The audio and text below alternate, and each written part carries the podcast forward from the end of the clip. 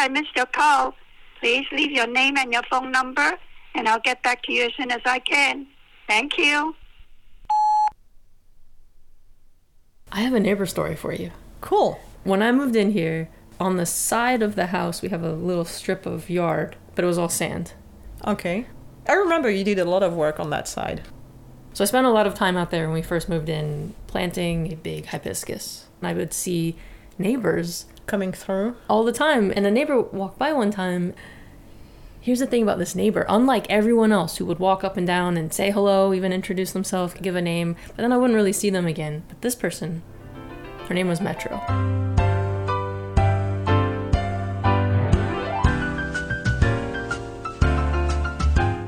Imagine a small woman in a bulky blue jacket, bundled up like a kid in well worn hand me downs. All you can see is Metro's face beaming up at you. Metro's voice Sorry I missed your call. was thin and warbly, but even though Metro sounded old, in person she was spry. Every day she would walk down to the beach and back. She said the beach was her church. I once said, Oh, yeah, walking on the beach is very nice. She corrected me. She's like, No, I jog. While she was jogging, she'd collect sand dollars, which she'd bring back and decorate my garden with. So even if I didn't see her one day, I'd know that she'd been by. So we developed this friendship. Mm-hmm. At one point, though, she said, Luz, I have to ask you a favor. Will you be the executor of my estate? My name is Lucenne. The French person I've been speaking with, that's Sonia. We're hanging out in my living room. Sonia and I met 10 years ago when she made creme brulee at a potluck on the other side of town. What did I make? I brought frozen persimmons.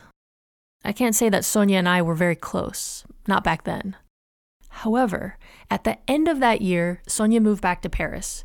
This is when we became good friends. Sonia kept visiting San Francisco a lot, about once or twice a year for a few weeks each time. And each time she visited, she'd stay with my partner and I. That's when Sonia and I learned that we were the kind of friends who can hang out all day, eat every meal together for weeks, and still have something to chat about over tea. Metro and I could also chat for hours. Before you hear the rest of my conversation with Sonia, there are six things you need to know about Metro, including one spoiler. First, Metro lived alone. She rented a house up the block from me from a woman who had been kind to her long ago, but had since moved far away. Second, as I said earlier, I live with my partner, but I was often home alone. And like I was telling Sonia, I took frequent breaks to tend the garden. Whenever Metro walked by, she'd stop to chat. I didn't want to make her late to church, so I'd walk with her down to the beach. It didn't take long before we were ringing each other's doorbells to see if the other person was around. Third, Metro, like me, had a small sand filled yard. She'd carpeted hers with clippings of ice plants from the beach. Ice plants are succulents that are kind of like grass if grass were made of juicy sausages the color of hummingbirds and sunset. Metro's ice plants had dried up and turned black. She blamed the dogs and mailman. They ignored the fence she'd made, which, to be fair, was more of a symbolic gesture of twigs and twine. At that point, anyway. Metro had a sharp eye for driftwood and abandoned bed slats, and she asked me to help with fortifications.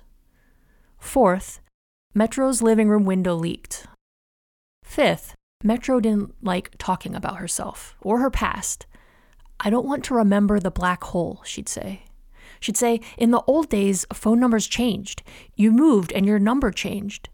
Then her warbly voice would get warblier while she remembered people that she missed. She'd tell me about her jaw pain and the doctors she avoided going to. I hate people who make conclusions without explaining why. You understand?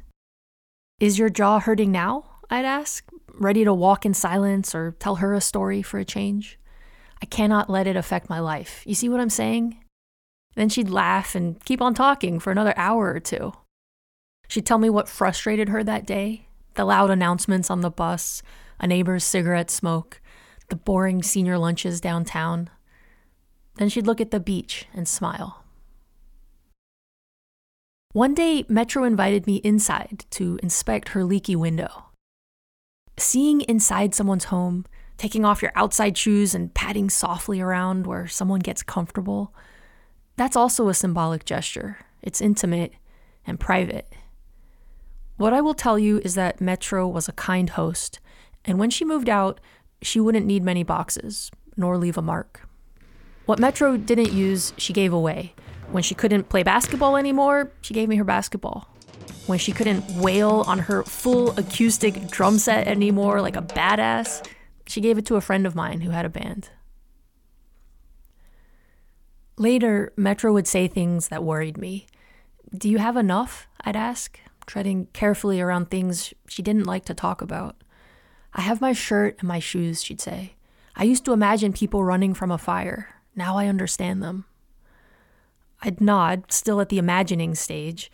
It's awful to lose things you care for? Actually, it's a revelation. I don't miss things, she'd laugh. I miss the little things, my dear the fork, the knife. But I don't care much about anything anymore. I don't need 10 pairs of socks. I'd nod again, imagining the 10 pairs of socks I'd bought the day before, just for convenience. One time I gave Metro a hot water bottle to help with her jaw pain. She was upset that I'd spent money on her and gave it back to me. I never fixed Metro's leaky window or aspirational fence. I never helped with her jaw pain or daily frustrations. I was just there, in the neighborhood, doing nothing. I'm not sure if you're Christian, she'd say to me, but it doesn't matter. I just feel like someone is watching over me. Six, and this is the spoiler. A year or maybe two after I meet Metro, Metro's landlord will need to move back in. Or maybe her landlord's mom or something, who knows. Metro and I will go on a short eternity of walks talking about how she's trying to secure below market housing until one day she stops answering the doorbell.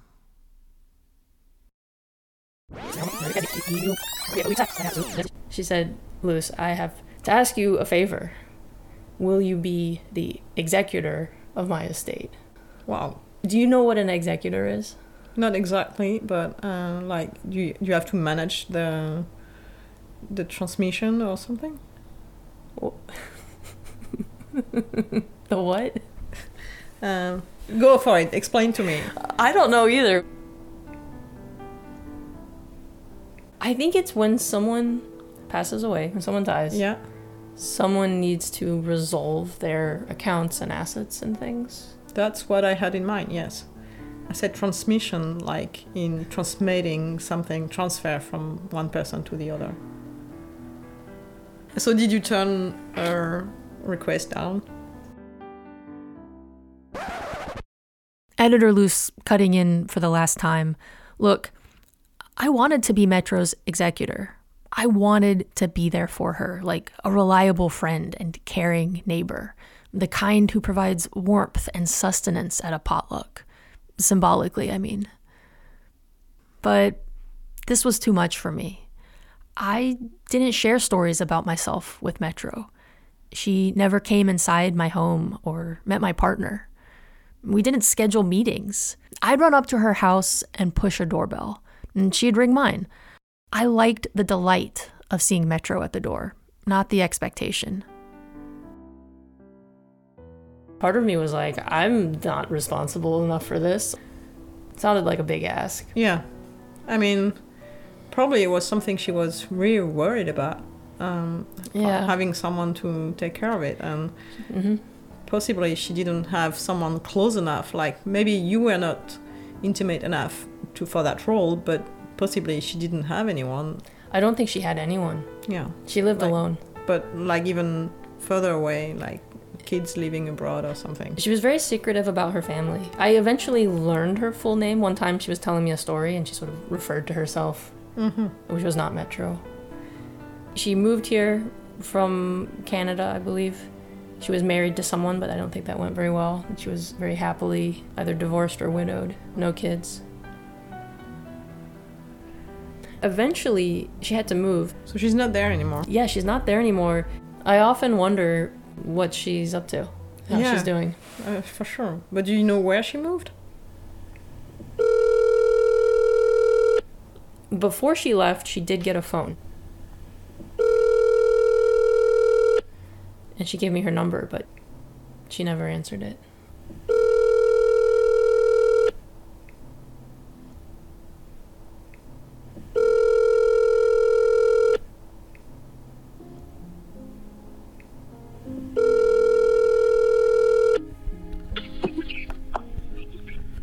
Hi, How are you? Hi, Metro. I'm so glad that you kept my number. So how is your garden? It's doing well. The hibiscus is still flowering. She's grown really tall.